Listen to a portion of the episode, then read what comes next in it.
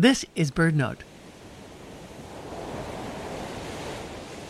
It's a lovely day along the California coast near Big Sur.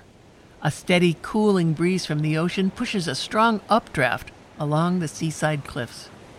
Soaring above is one of our continent's most spectacular birds and one of its most endangered, the California condor. California condors are the largest soaring birds in North America, with a wingspan of over nine feet. During the days of mammoths and saber-toothed cats, they thrived over much of the continent. two hundred years ago, condors were found from California to southern British Columbia. But by nineteen eighty-seven, there were only twenty-seven California condors left, and these were held in captivity to foster the species' return to the wild.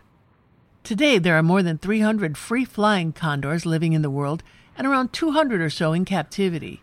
Yet the wild population is not self-sustaining. Unlike many species, the condor's main survival problem is not habitat loss. It's high mortality due to lead poisoning. Condors eat animal carcasses, which can contain lead from hunters' bullets.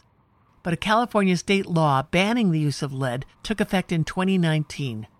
This change could help condors once again thrive and soar in the Golden State.